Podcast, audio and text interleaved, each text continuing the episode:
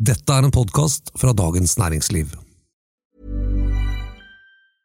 Quality sleep is essential. That's why the Sleep Number Smart Bed is designed for your ever evolving sleep needs. Need a bed that's firmer or softer on either side? Helps you sleep at a comfortable temperature? Sleep Number Smart Beds let you individualize your comfort so you sleep better together. JD Power ranks Sleep Number number 1 in customer satisfaction with mattresses purchased in-store. And now, save 50% on the Sleep Number limited edition Smart Bed for a limited time. For JD Power 2023 award information, visit jdpower.com/awards. Only at a Sleep Number store or sleepnumber.com.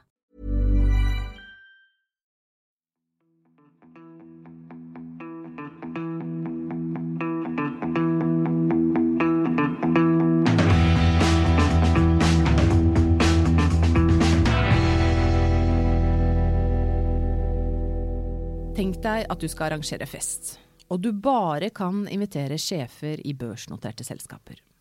Du har over 200 personer å velge mellom, men hva slags fest kommer det til å bli? Er det i det hele tatt noen av dem som kommer til å danse på bordet? Toppsjefers personlighetstrekk er tema i denne episoden av Finansredaksjonen. Jeg heter Janne Johannessen og er innholdssjef i Dagens Næringsliv. Jeg heter Terje Erikstad og er kommentator i DN. Og jeg heter Tore Kristian Jensen og skriver om aksjer. Hilde Merete Aasheim tar over som ny sjef i eh, gigantselskapet Hydro. Det ble masse hurrarop. Endelig kom eh, en eh, kvinne helt til topps i et av de største selskapene i Norge. Men så kom det også en mail fra meglerhuset ABG Sundal Collier, hvor Aasheim ble omtalt som ikke veldig karismatisk, men resultatorientert. En mail da som ble sendt til noen hundre av uh, meglerhusets kunder. Det trigget en debatt om uh, karisma er relevant for uh, toppledere, særlig på børsen, og hvor viktig lederes personlighet er. Men karisma, hva er egentlig, hva er egentlig det? Den opprinnelige betydningen av karisma er jo nådegave. Også, det er et gresk ord. og, og i utgangspunktet hadde det en religiøs betydning. Men eh, i denne sammenhengen var det neppe religiøst ment. Eh, karisma, etter si, den kjente eh, sosiologen Max Weber, er jo også blitt et begrep på en eller annen slags X-faktor. da, En udefinert personlig autoritet som bare noen har.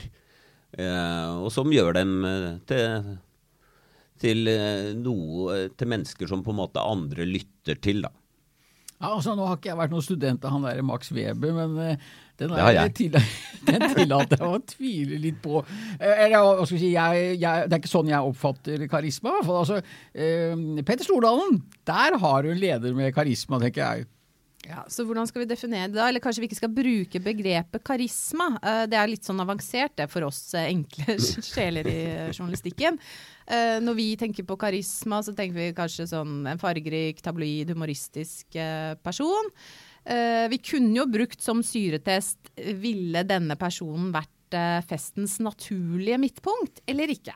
Det høres ut som en god test. Vi er vi enige om, at vi kan uh, bruke det? Jeg kan være med på det. og Da er det et spørsmål da, som ABG Sundal Koller pekte på, at den nye Hydro-sjefen da ikke har karisma. Men uh, var det da en implisitt der om at den avgående Hydro-sjefen, Brandtzæg, er festens midtpunkt og karisma? Det, det har ikke jeg fått med meg, for å si det sånn.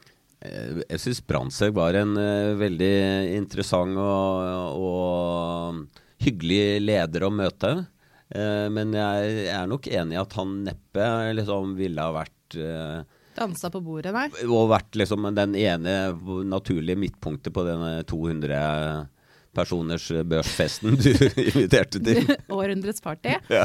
Uh, men hva med Telenor-sjef Sigve Brekke f.eks.? Han har vi jo faktisk sett danse, men uh, ville han vært uh, festens naturlige midtpunkt?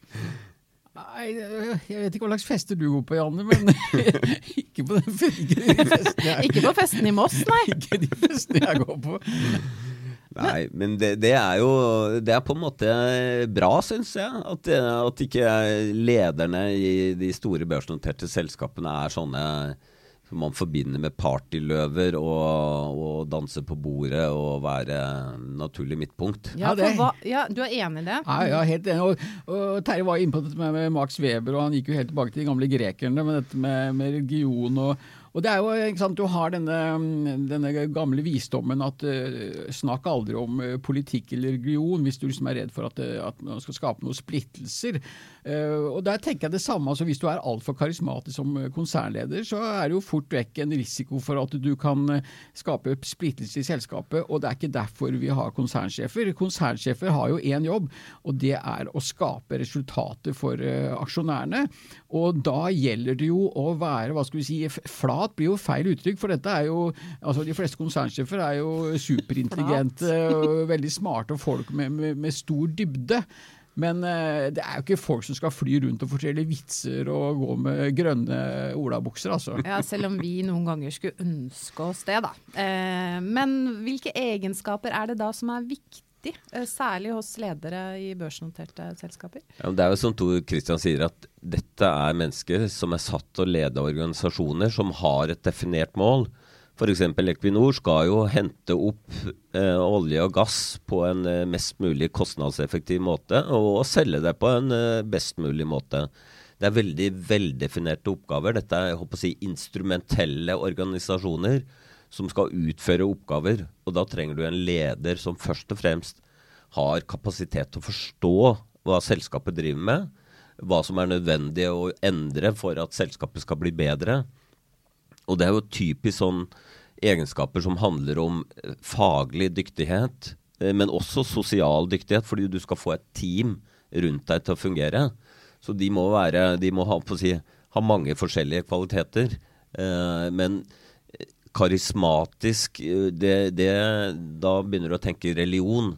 Og det er ikke bra Du begynner å tenke jo, men, men man har jo de karismatiske bevegelsene, sånn som pinsebevegelsen.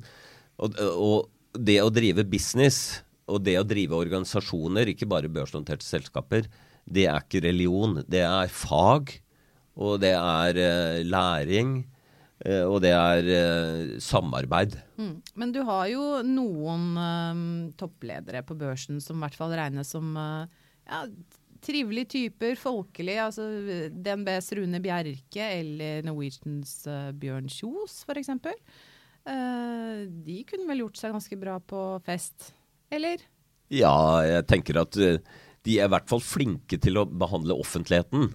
Og det, det, må, det må faktisk en toppsjef, i hvert fall av de større selskapene, være. Eh, sånn som Rune Bjerke, som hadde erfaring fra politikken før han begynte i forretningslivet, var jo vant til å snakke for eh, forsamlinger, argumentere, formulere synspunkter. Det er klart, eh, visse toppsjefer, eh, hvis, hvis, de vegrer seg for å stille opp og snakke for eh, presse og investorer, så har de et stort problem. Ja, altså Jeg har jo ransaket hjernen for å prøve å se om jeg kommer på noen hva skal vi si, ordinære, klassiske konsernsjefer som har vært som har noe karisma.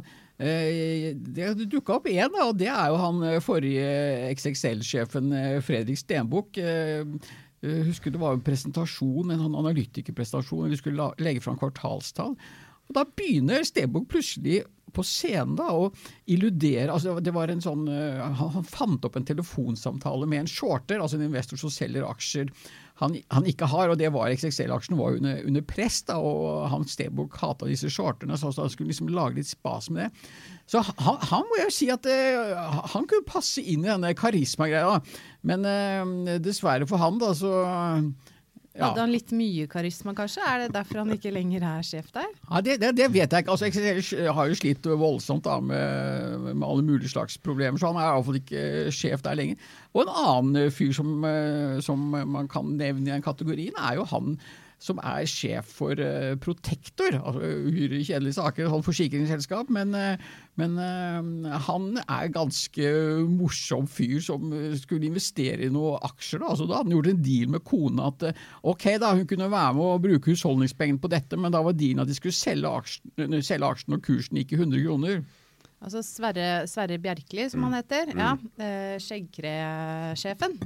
Han gir jo av seg selv, og, og det, det, er jo forfriskende, da, og særlig for oss eh, journalister som, som syns det blir litt kjedelig hvis eh, du bare har toppsjefer som eh, er si, kan eh, kvartalsrapporten ja, ut og inn. Som er korrekte. De er streitinger, sånn som de fleste er. Nettopp. Ja. Og det, og de er veldig like, er de ikke det?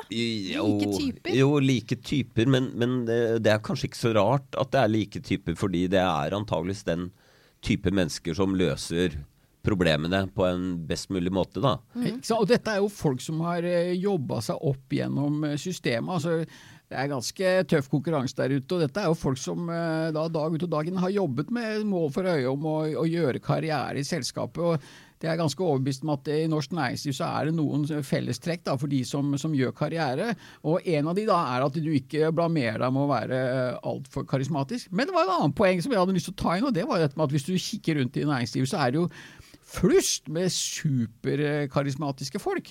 Takk og pris for det. Mm. Men det som kjennetegner disse menneskene, er jo at de er stinkende rike. Masse penger. Og der har jeg laget en egen teori da, om at eh, de har det som heter fuck you money. Og at de er så rike at ingen kan fortelle dem hva de skal gjøre eller ikke gjøre. Og da kan de jo være mye friere i rollen. De trenger ikke å bekymre seg for om styrelederen skal komme og gi sparken fordi at han eh, kom med grønne skinnbukser på jobben en dag. og da har vi jo et helt altså, så mange å ta, heldigvis. Og det er jo det vi i Dagens Næringsliv vegeterer på også. Da har vi, jeg skal nevne Kjell Inge Røkke, Petter Stordalen, Stein Erik Hagen, Olav Thon. Olav Thon, ja, Christ, ja. Christian Ringnes, Odd Reitan, Kristen Sveås. Altså, det er, det er, litt av en gjeng. Det er, det er festens midtpunkt. Her snakker vi fest. Men dette er jo mennesker som, eh, som Tor Christian sier, har, har, en rolle, en frihet, til å gi, vise mer av seg selv. Jeg er jo helt sikker på at mange av de toppsjefene som på en måte er mer byråkrater, da, som, som har, en, de, har en, fått et, en stor oppgave de har mer på lager som vi ikke ser. Vi, vi, vi ser dem jo i sånne formelle sammenhenger. Eh, mens disse som du snakker om, som har fuck you money, de kan tillate seg, og de, jeg tror de har glede av også, å liksom vise fram eh, andre sider av seg enn det Ja, du har jo fått oppleve det opp gjennom årene, Tor. Eh, du dekket jo Kjell Inge Røkke i mange år. Ja, det gjorde jeg, og han har jeg hatt uh, mine timer med, di med, dialog med. Og det er en uh, Jeg vet ikke hvilke ord jeg skal bruke, men det er jo en, uh, en fantastisk karakter.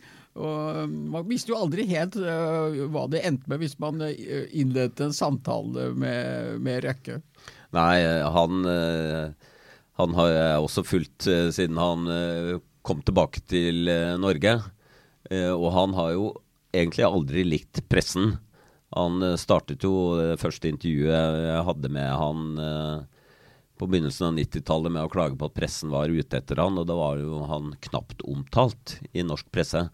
Og han har ikke skjult sine meninger i det hele tatt, og gitt oss mye interessant å skrive om. Mm. Men kunne den type ledere funket uh, i toppen av et børsnotert selskap? Nei, det er derfor han har uh, latt noen andre lede Aker, uh, som er en, en fantastisk liksom, vennlig og hyggelig person, mens Røkke er en en person som eksploderer iblant. Han kan være veldig hyggelig, men han eksploderer iblant. Og det Sånn kan ikke toppsjefer være. Mm. Men de kan jo ha litt humor, de kan jo være litt uh, lune. Da. Så vi har jo sett eksempler på toppsjefkandidater i store børsnoterte selskaper som, uh, som vi kanskje si har, har, en fargerik personlighet, i tillegg til å være superprofesjonelle. F.eks. Berit Svendsen, uh, som var i Telenor. Eller så hadde, hadde jo John Knight i i eh, ja, det som nå heter Equinor, men som du kaller Statoil, som var strategidirektør der. Eh, som også var en liksom fargerik eh, type. Men var personligheten deres en grunn til at de ikke nådde helt til topps? Jeg tipper at John Knight med liksom, som offentlig går ut og sier at han vil bli toppsjef, og på en måte viser fram eh, si, mer av personligheten, at det kanskje ikke var noe smart trekk. Og så valgte de jo Elde Sætre, som jo ble sett på som en, en flink fagmann, i, men kanskje ikke så veldig karismatisk. Men han har jo vist seg å være en, eh, en uh, morsom fyr å høre på, faktisk. Ja, og, og, i denne sammenheng så mener jeg at uh, Knights uh, aller største problem var at han ikke var norsk. Det er klart. Det er en, et element i tillegg. at toppsjefer i norske selskaper, og det, det var interessant når vi det vil jo bli en ny toppsjef i Orkla eh, etter Utsika. Og Hagen har jo sagt der at han eh, tenker at det at den nye toppsjefen bør være norsk, er et kriterium. Kanskje, kanskje til nød eh, nordisk. Men det det forteller, er jo at toppsjefer må forstå kulturen man lever i. Man må opptre på en måte som blir akseptert. Og det jeg da kommer tilbake til temaet her, da, karismatisk det å være for karismatisk og være for religiøs, det passer ikke inn i det norske eh, businesslivet. Mm. Men hvordan skal vi oppsummere, da? Altså, for å være, bli eh, toppsjef i et børsnotert selskap, så bør du helst være norsk. Du bør være en skikkelig streiting. Og du bør, eh, bør helst være mann, da. Eller? Heldigvis ser det ut til at det er muligheter nå også for, for kvinner. Ja, og, og, der er jo det litt uh, typisk at karisma ble et tema når en kvinne for første gang ble toppsjef i et stort børsnotert selskap. Ja, for ville man ha sagt dette om en mann? Nei. Nei, jeg tror ikke jeg er noe på. Hva synes du vi skal snakke om i neste episode? Send en e-post til finansredaksjonen at dnn. Teknisk produsent har vært Oskar Bremer.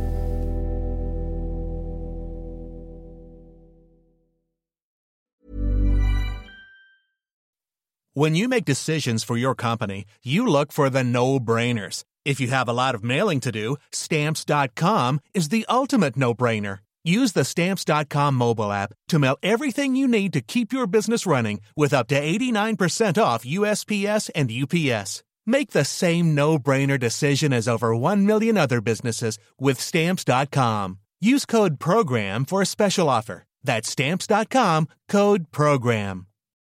When you need mealtime inspiration, it's worth shopping Kroger, where you'll find over 30,000 mouthwatering choices that excite your inner foodie. And no matter what tasty choice you make, you'll enjoy our everyday low prices, plus extra ways to save, like digital coupons worth over $600 each week. You can also save up to $1 off per gallon at the pump with fuel points. More savings and more inspiring flavors make shopping Kroger worth it every time. Kroger, fresh for everyone. Fuel restrictions apply.